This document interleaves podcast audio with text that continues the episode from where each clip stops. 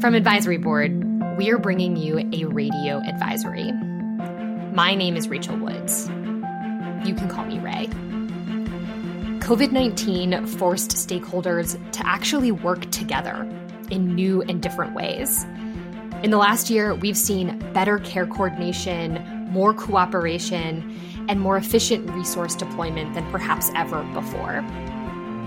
This act of systemness was a long awaited, but honestly elusive goal for healthcare leaders. The question now is how do we keep those practices going and apply them to strategies beyond the crisis? To talk about how systemness is driving population health efforts, I've brought Dr. Alicia Cole, the System Vice President of Population Health Innovation and Policy at Common Spirit. Welcome to Radio Advisory, Alicia. I feel like I've been seeing your voice and your name lots of places, but have you ever been on a podcast before? I have actually been on a podcast before, so this is really exciting. Thank you. How many? I feel like I'm I'm like the tenth in the list at this point. No, I think you're actually still in the top ten. So okay. yeah.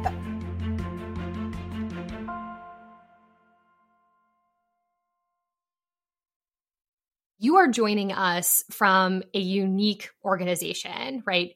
Common Spirit Health is one of the largest not for profit health systems in the entire country. Level set with me for a minute. How big are we talking here? Yes, thank you, Ray. Um, and being that it's still a, a, fairly new organization, I still get the question a lot where is that? Who are you? Um, so, just to level set, uh, Common Spirit Health is the strategic partnership of Dignity Health and Catholic Health Initiatives. Um, and so, with that combination, we are now actually in 21 states. Uh, we mm. have over 137 hospitals, uh, but we are a, a, fully integrated care delivery system. So we have over a thousand care sites in pretty much almost half the country. And you mentioned that the partnership is new, but I also think your role is new, right? I think you're the the first system VP of population health. And this role did come out of, like you said, a major merger. What has that been like? Yeah, so I'm actually the first of uh, many first um, because the population health division was an intentional creation of the uh, the new organization. And so uh, there are a couple of new system vice presidents. Uh, my role is over innovation and policy. Um, but we have a whole entirely new division. And um, it, it, was an intentional and strategic um, decision to put this mm-hmm. work at the corporate level. Exactly. Because it sounds like to me that the result is more structure, right? A more formalized approach to population health and even broader health equity than it sounds yes. like either individual organization had before. I, I want to ask would this have been possible without resources from both orgs? So the great thing about both organizations is that they were already doing amazing work uh, in this space, both from a population health and a health equity standpoint. But the combination did allow for this intentionality, um, for it to really become a root of our foundational operational structure, and really for us to move our new mission forward, which is to care for the vulnerable. Um, and mm-hmm. without having the um, additional resources that the organization uh, was able to create by coming together, uh, th- this wouldn't have been possible. So, when it comes to population health, how would you describe the goal of Common Spirit and what makes the the kind of strategy and operations of Pop Health different at Common Spirit compared to what we see with other organizations? Yeah, so I would say one of the biggest things that sets us apart is our scale. Yeah. And our size and our scope, and quite frankly, the diverse populations uh, that we do. In serve. fact, it's probably the most diverse population that a health system serves. Yes, we serve everything from urban to big academic medical centers to uh, small rural critical access hospitals um, and everything in between, right? So mm-hmm. we have to take geography into account. Uh, we have to take uh, very diverse from a race, ethnicity, um, age, gender. I mean, every market for us is so different. Um, and so, mm-hmm. how do you, um, for us in population health, uh, we re- really look at how do we standardize certain elements and how do we bring certain resources across the entire enterprise but allow for that local market autonomy um, because we really do truly believe that healthcare at the end of the day is local. Yeah. Um, and so that that's uh, one of the, the goals that we have. We also are focused on really helping our organization move into more value based care arrangements. Um, and, and, currently, we have over 2.5 million lives that we serve um, that are in value based contracts. Hmm. So yeah, you mentioned scale, and and honestly, if I think about where we started, right, the size and scale of an organization like yours, I can honestly spin that as a positive or as a negative, right? On the positive side, you now have this structure of a common mission and vision as it relates to population health and all of its manifestations, whether we're talking about value based payment, whether we're talking about health equity. The downside, though, is size itself, right? Implementing any kind of common strategy is hard enough at one hospital, let alone at 137 hospitals and counting. Is that challenge something that you've experienced? Uh, I would be lying if I said no. and I think all systems that are going through these mergers and strategic partnerships and combinations um, are experiencing the same thing. Uh, we refer to it as systemness. Um, yeah. So, how do you build in that systems uh, thinking while at the same time, like I said, allowing for that uh, local market autonomy? You perked my ears because you said one of my favorite words, and anybody who's read anything that we've done at Advisory Board knows that there is a lot of focus on systemness. And, and I kind of think about that as an organization's ability to kind of overcome challenges and make progress because of its scale, not in spite of it. And people talk about systemness in a whole host of different ways. But in my mind, and I'm curious what you think about this, the ultimate execution of systemness is being able to inflect the outcomes of an entire population and a population that quite literally is, you know, coast to coast. Do you agree with that kind of definition? Yes, that is uh, spot on. I couldn't have explained it better. So, so thank you for that. And, and we are um, really being thoughtful about how do we encourage systemness? How do we really embed that thinking? Because it is a different way to think uh, for for a lot of people. So, how do we embed that thinking? Yeah, it's not just an abstract concept, right? It requires a systemized approach to actually implementing systemness, if I can say two confusing words at the same time. so, from our perspective, one of the foundational elements of how you do systemness well comes down to leadership and the kind of leadership structures themselves. How does the structure, when it comes to population health, work at Common Spirit? How does it cascade across so many different areas? Yes. So we have a corporate kind of an enterprise level population health function. Um, but we also have connections all the way down to every local markets. And so one of the things that we realized as we were all coming together and again, brand new, um, and most of us new from outside of either of the legacy organizations. Um, so making those connections and building those relationships with local leaders was critically important. Yeah. Uh, and we wanted to make sure that we did that um, in a strategic way. And so, uh, one of the frameworks that we set up was an establishment of different councils. Um, so, for hmm. example, I have a vulnerable population council uh, that I set up that is made up of a physician, a clinical and administrative leaders um, all across the entire spectrum of the organization. So, wow, cor- corporate all the way down to local.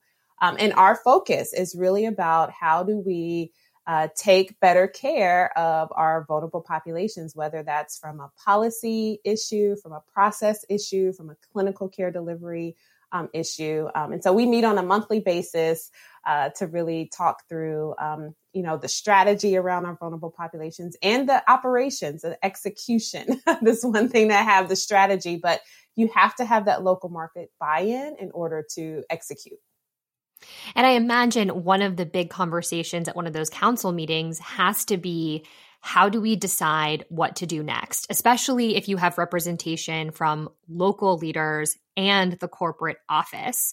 And again, prior, prioritizing is difficult at any institution, let alone one of this size. So, how do you actually surface kind of best practices from the local areas and decide which ones do we want to make consistent across our whole market? Yes. So there's a couple of different ways. And, and, and again, this is one of those areas where I do think it's important for the local market leaders to be the ones helping to drive those conversations. Um, because often, or I would say what we found is that nine times out of 10, what one market may be dealing with is it, another market is also dealing with it as well, maybe just with some nuanced differences. Mm, even with all the diversity that you described. Even with all the diversity. So, for example, right now, equitable COVID vaccine distribution um, yep. is something that has been very consistent across every market. Now, it may be for different reasons, right? In our rural markets, um, it, it, it's um, tending to be our elderly population that we're trying to make sure that they have access to getting the um, the vaccine. In some of our urban markets, it may be um, some uh, communities of color um, that we're really trying to encourage, and you know, and, and there there may be other barriers, right? So the barriers may be a little bit different, but the the issue has has been this consistent across all our markets. Or maybe the process is consistent whereas the people that are identified as being maybe resistant to getting a vaccine or have legitimate hesitancy like you described with communities of color it's a matter of setting up a process that would identify those people even though it might be different organization to organization or, or area to area well, yeah, the people, um, the process, and even our own internal process. I think that's been one of the things, even when we have seen um, that for example, in certain markets, communities of color aren't hesitant. They weren't hesitant. It was just yeah. they couldn't get onto the website um, to, you know, go in and, and figure out how to sign up, or they didn't actually have transportation to get to the mass community vaccination site. So, but but really focusing on that work allowed us to figure out like what what really are the barriers um, in the markets that we have but what we agreed upon as far as standardizing um, was the data collection, for example. Mm, We're going to collect mm-hmm. data around vaccine distribution um, in the same manner. We're going to, you know, stratify it by race, ethnicity, gender, and um, zip code. Um, so looking at social vulnerability index um, and making sure that those community members were getting the vaccine as well. So, um, so that's just one example of where we at the kind of national population health level really helped out um, in regards to data and the standardization of the data, and then also the sharing the best practices. So when we like for example in our la market they they held a mass community um, vaccination event with um, the NAACP in one of the um, historically black college and universities there. Um, and that partnership really increased the number of community members of color um, who received the vaccine. So, um, so we were able to share that across, you know, other markets to say, hey, have you reached out? Yeah, how did you share that? Because right, that that best practice sharing is something that I think could be a massive benefit to an organization like this if you can actually do it in a structured way. Yes. Yes. Um, so we have uh, regularly scheduled meetings for our leadership uh, that happen on a monthly basis. And one of the things that we also did was create a website. Uh, and so we have the Common Spirit pophealth.org website um, where it's open to the public to see some of the work that we're doing, but it also has a membership um, uh, portion to that. So all of our providers, our leaders are able to sign into that and then access toolkits and resources and hmm. data um, whenever they feel like it, right? so that's a that's a 24 hour access to to information because that was one of the things that we heard from our, our local markets was, you know, how do we learn about this and how do we do it in, in real time. Uh, so we may not necessarily have to wait to the next vulnerable population council meeting, for example. Yes, exactly. So that way I'm going to I'm going to make up an example, but if a if a practice in the West Coast is saying we're really struggling to re-engage our patients and get them to come back, they could go onto this website and find another practice that has figured out, you know, the marketing technique or whatever it is to get folks to re-engage and say, that's what I'm going to do next. Yes. Yes. And we even go so far to even offer if we've created certain patient materials, education materials, even marketing our collateral materials, you know, all of that is is located on that website so people can access that and they don't have to spend time and energy recreating something. We'll be right back with more radio advisory after this short break.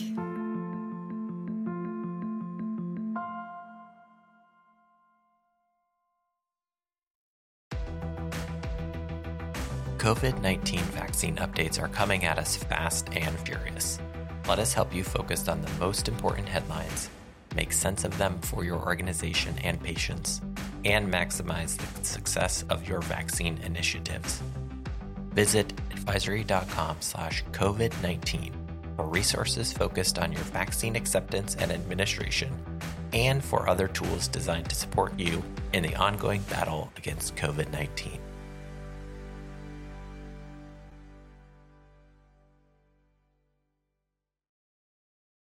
You've used the word standardization a few times, and standardization is a, a necessary component of the systemness we're talking about.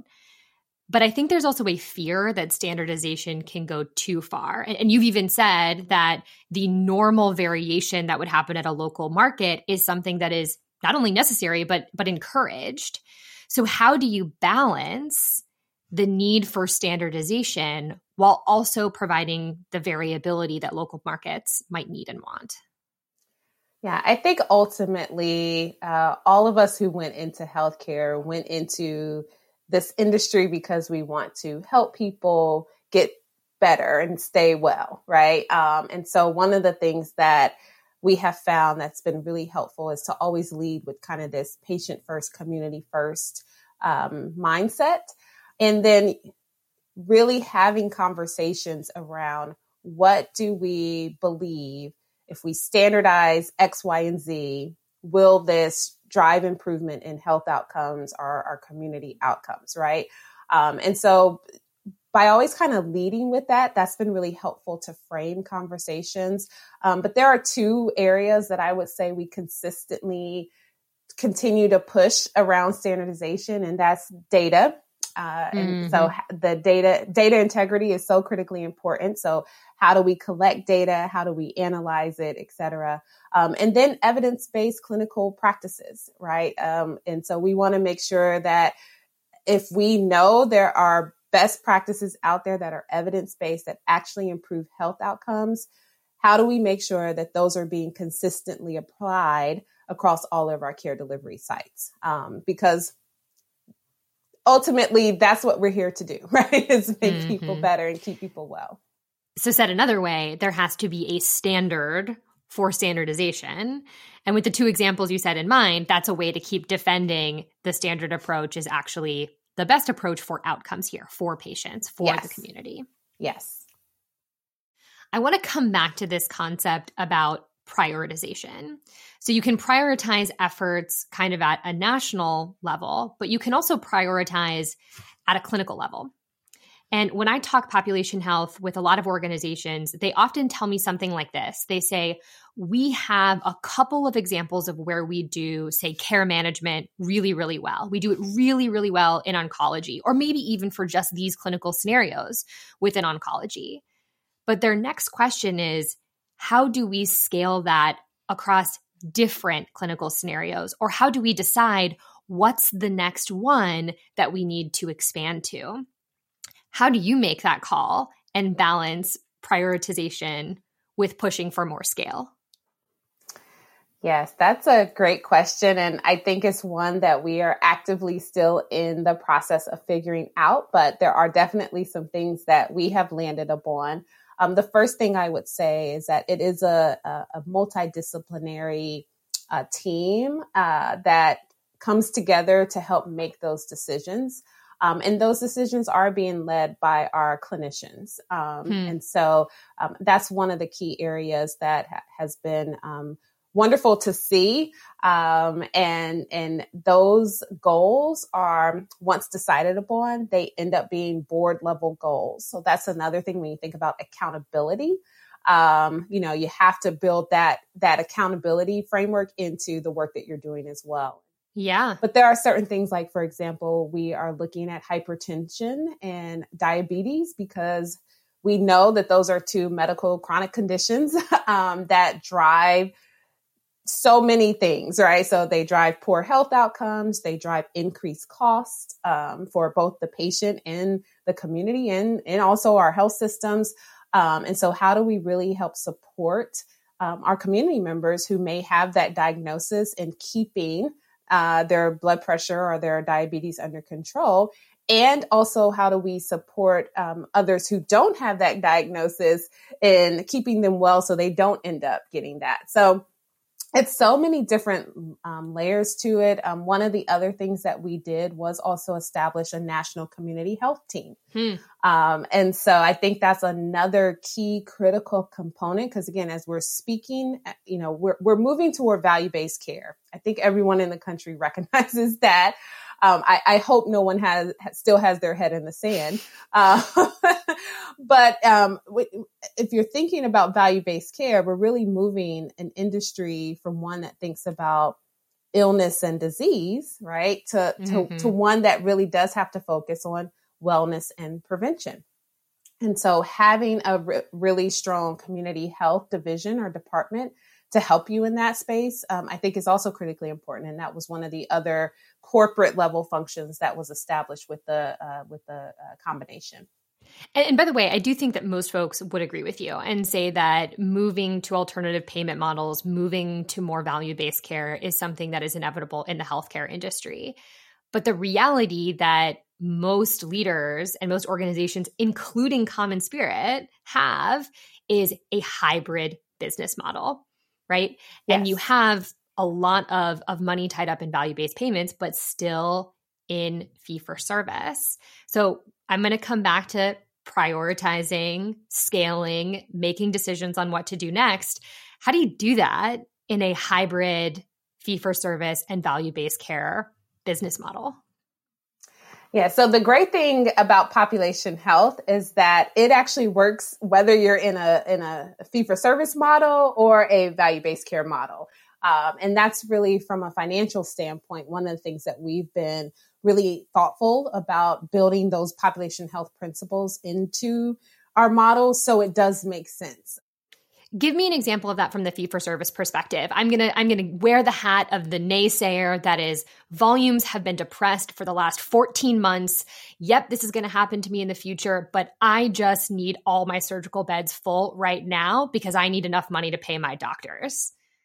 One of the great things that we have realized, um, and that has actually been elevated during COVID, um, has been the need for uh, patient navigation. Yep and that's something that, from a population health standpoint, uh, we have been supporting for many years. A lot of people are more familiar with that in the oncology space, um, but we were actually able to extend that to our uh, maternal service and our orthopedic service. So, yeah. to your question around, you know, I need you know heads in beds um, one of the things that we recognized with one of our uh, virtual patient navigation uh, tools was that we were able to decrease length of stay for our moms who delivered and for uh, uh individuals who are coming in for elective uh, hip and knees. Um, and so, as we all know, if you're able to get the length of stay down, um, one, it's it's better, um, especially as a lot of our hospitals, from a joint perspective, are in somewhat of a value based model, but also we're able to turn those beds over, right? So you have more yep. Mm-hmm. availability. Mm-hmm um, for people who do need to come in or, you know, who do need to, you know, more people access, improving access to being able to have those, especially in our orthopedic space. Or, or even getting people to come back to the same organization again and again, right? I think that, that in, in the last episode we had uh, with, with Ochsner Health, uh, the CEO, Warner Thomas, rightfully pointed out that the healthcare industry is more fragmented than maybe ever before. So, something like navigation is important for making sure that patient shows up for their second and third and, and so on dialysis appointment. But it's also important to make sure that young commercial patient actually chooses your organization again and again, as opposed to CVS or the other health system down the street or the independent physician group or whoever, right? Right, right. And being able to provide the type of care that that consumer, if you will, is interested in versus, you know, maybe a boomer who is like, no, I want to go in and see my, my doctor face to face. So, you know, one of the other things that we were able to support revving up from a pop health standpoint were virtual visits, right? And so that was something from an innovation standpoint we've been pushing for a while. Um, and, you know, one of the thing, the good things, if you will, that has come from COVID um, has been this ability to accelerate uh, being, uh, you know, delivering care virtually. Yep, absolutely. Throughout our conversation, we've been talking about population health specifically which is a small slice of some bigger initiatives that I know that you and ultimately Common Spirit are focusing on, right? You mentioned value based care as one of them, but there's also things like a larger social determinants of health strategy and ultimately a larger health equity strategy. How does the work you're doing in population health connect back to those larger initiatives? Yeah. So one of the reasons that I joined Common Spirit Health was because of their commitment to equity and justice and um, this this intentional um, thought process around how do we better care for our vulnerable populations. And so, as a practicing family medicine physician, um, that has been my whole career. I've worked in underserved areas, um, both rural and urban. And so that's what I have always felt called to do. And so coming to an organization that one has health equity built into its strategic priorities um, is just amazing. Um, and part of that work is is focusing on social determinants of health. So in, in a couple of different areas, right? So the first one, clinical, you know, being a physician, I'll start, start there. How are we assessing our patients for social determinants of health? Something that definitely requires a systemized approach. Oh my goodness, yes. and and then how are we um, making sure that if we are screening or assessing and, and something you know is positive uh, always my my physician colleagues are like well what do i do if it's positive you know we always want to be able to do something yeah. right so what resources do we have in place to be able to refer patients um, and make sure that the connections are made and so um, one of the things that our community health division has really been strong is developing something called our Connected Community Network, um, which really does um, do exactly what I said. So if we're screening, uh, something's positive, these networks are in the local communities. They're built upon the resources that are available in those communities. Um, and so it's a way for, for me as the physician or the clinician to uh, make that referral um, to a community based organization. Um, and, and often hear back um, to, to say, you know, oh, the patient was able to keep the referral, or you know, they did go to the food bank and was able to receive food. And then, you know, ultimately, our goal would be as we are continuing to um, assess and refer, connect, uh, and you know, hopefully improve on that social determinant. We also start to see changes in health outcomes. So in a patient with diabetes, for example, if they're food insecure and we're able to get them food secure, do we see an improvement in their in their blood sugar con- control? So, so there's clinical, but then there's also, and this is one of the things I really strongly encourage all hospitals and health systems to think about. There is also the role of us in communities as anchor institutions. You know, often, you know, we have been in those communities for many, many years. Um, and not only do we have this healthcare delivery uh, responsibility, we we often tend to have an economic impact, right? We we sometimes tend to be the largest employers um, mm-hmm. um, in those areas, and therefore the entity that is. I'm going to use the word responsible for supporting the broader community, whether we're talking about patients or not, or whether we're talking about patients that are in your physician office or not. Right, right. And and definitely for nonprofits, we have been supporting the community through our community benefit work for forever, right? Um, and then, you know, with the the uh, need to do community health needs assessments, uh, we've been doing those um, for a couple of years now, and so we have that information, all that robust information from the community members themselves, saying this is what we need help with. So, how do we, as you know, large, you know, economic drivers, if you will, within local communities have more intentional partnerships um, with community organizations to really improve the, the social determinants that you know we're we're hearing from the community that they need help with. Or if we're doing the screening we're able to look at that data as well and say well you know what? Our patients in this market are really struggling with food insecurity or housing insecurity. Um, so how do we now take our economic, uh, you know, framework or impact, if you will, and apply it directly to housing or apply it directly to food. And so that's work that we're also doing. I want to take it to a broader equity framework for a moment. So so your CEO Lloyd Dean has been pretty pretty blunt here, right? And actually expressed a goal of confronting racism in healthcare what do you see as your department's role in combating the way that that institutionalized racism manifests in health? Yes, so a couple of different things that we're working on in, in that space. Uh, one is just education and awareness, um, especially for our providers. Um, just recognizing the um, the history of medicine and race uh, in this country. Um, yeah, it, it, you know, I, I'm still amazed, but then I tell people all the time, I didn't get that training in medical school. You know, no. I had to learn that myself, or um, fortunately, I went to a residency program that was focused on urban underserved.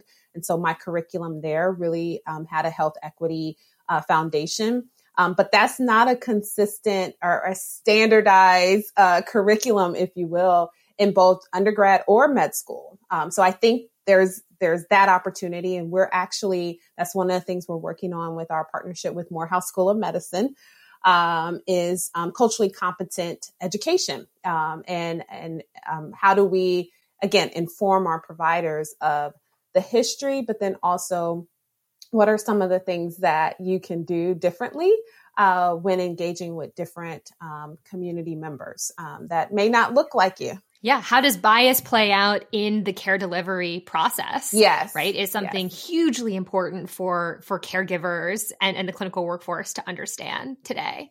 Yes. And at the same time, how do we continue to increase the number of diverse provider care providers? Um, mm-hmm. And so mm-hmm. that's the Absolutely. other part of our, our relationship with, with Morehouse is, um, creating these regional medical campuses so that we can continue to grow the number of uh, underrepresented uh, minorities in in medicine. So um, so there's that uh, work that's happening, um, and at the same time, there there is the the uncomfortable conversation that we sometimes have to have around. There are people who experience care differently in the healthcare system at large um, when they come through our care delivery walls, right? And, and sometimes that is based on how they look or where they come from. And, and to your point, we have to recognize this unconscious bias um, that exists. And, um, but in, but this is an area where I think standardization can be really helpful to help mitigate that. So if we have back to systemness, back to systemness. So if we have standard evidence based clinical protocols that say every patient every time, um, yeah. that should help mitigate that. But one of the things that we have to do is then uh, make sure from an accountability standpoint uh, and this goes back to data, as you can see, my two my two favorite things here. Uh, make sure that those um, standards are being delivered consistently, right? Um, and so I, I, think there is um, clearly so much that we can do, um, and and so excited to work for Lloyd, who is just a, an amazing CEO, who's really pushing the pushing us, right? He's he's calling yeah. us out, and he's he's pushing us in, in this space. Well, I think CommonSpirit is definitely an organization to watch here. Before I let you go, I do want to ask you the final question that I ask all of my guests. Based on this conversation, is there one takeaway or one action item that you want our listeners to focus on? Yes. So one of my favorite Edward Deming's quote, and many of people on the the listening will know him some as the father of quality improvement. Um, he stated that every system is perfectly designed to get the results it gets. Every system is perfectly designed to get the results it gets.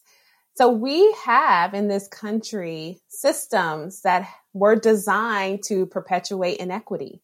Um, and, and, I think we have to be really honest about that. Um, we have a healthcare delivery system that's been built on treating illness and treating disease, right? Um, and what we really need to do, we are at this moment in time where we have to redesign uh, systems. Uh, you know, we, we can't keep leading in these broken systems. We really have to take an innovative, bold approach to redesign systems for equity, um, to redesign systems for justice, and ultimately to move into um, systems that really do pr- promote health and wellness, not just for our patients, but for the larger community. So that's my challenge. Let's let's stop leading in these broken systems and and start really uh, redesigning and recreating systems that ultimately uh, improve the health for all of us. I could not agree more. Thank you so much, Alicia, for coming on Radio Advisory. Thank you, Rae.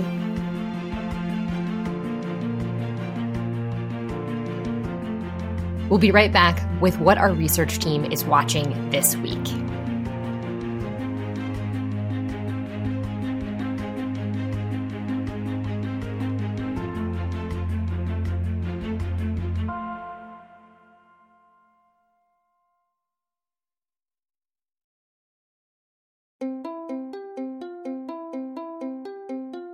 Of all the questions we're getting asked right now, the biggest one has to be when will this pandemic end? Well, we're starting to enter a phase in which pandemic progress is actually likely to stall. Just as Brandy and I predicted, we're starting to have more supply of doses than demand to get vaccinated. And while the US has made clear progress, we are still nowhere near herd immunity. And across the world, vaccination challenges continue. We think the next step is a hybrid approach. If we have any chance of getting to herd immunity, vaccine strategy is going to have to be hyper local and more global than ever. That means leaders must focus their efforts in areas where people in their community are still resistant to vaccination, especially in areas where demand is lagging, like in rural communities. And at the same time, we need to focus on where supply desperately lags behind demand, which is across the world.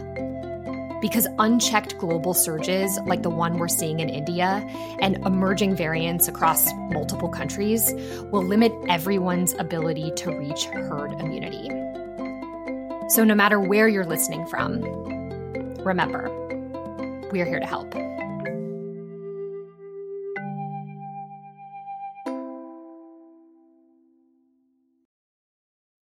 Really? Oh, I thought it was so long. Okay, well, I'll say I'll say the whole thing then. Well, good job, Rae. I summarized a whole blog post into these bullets. So,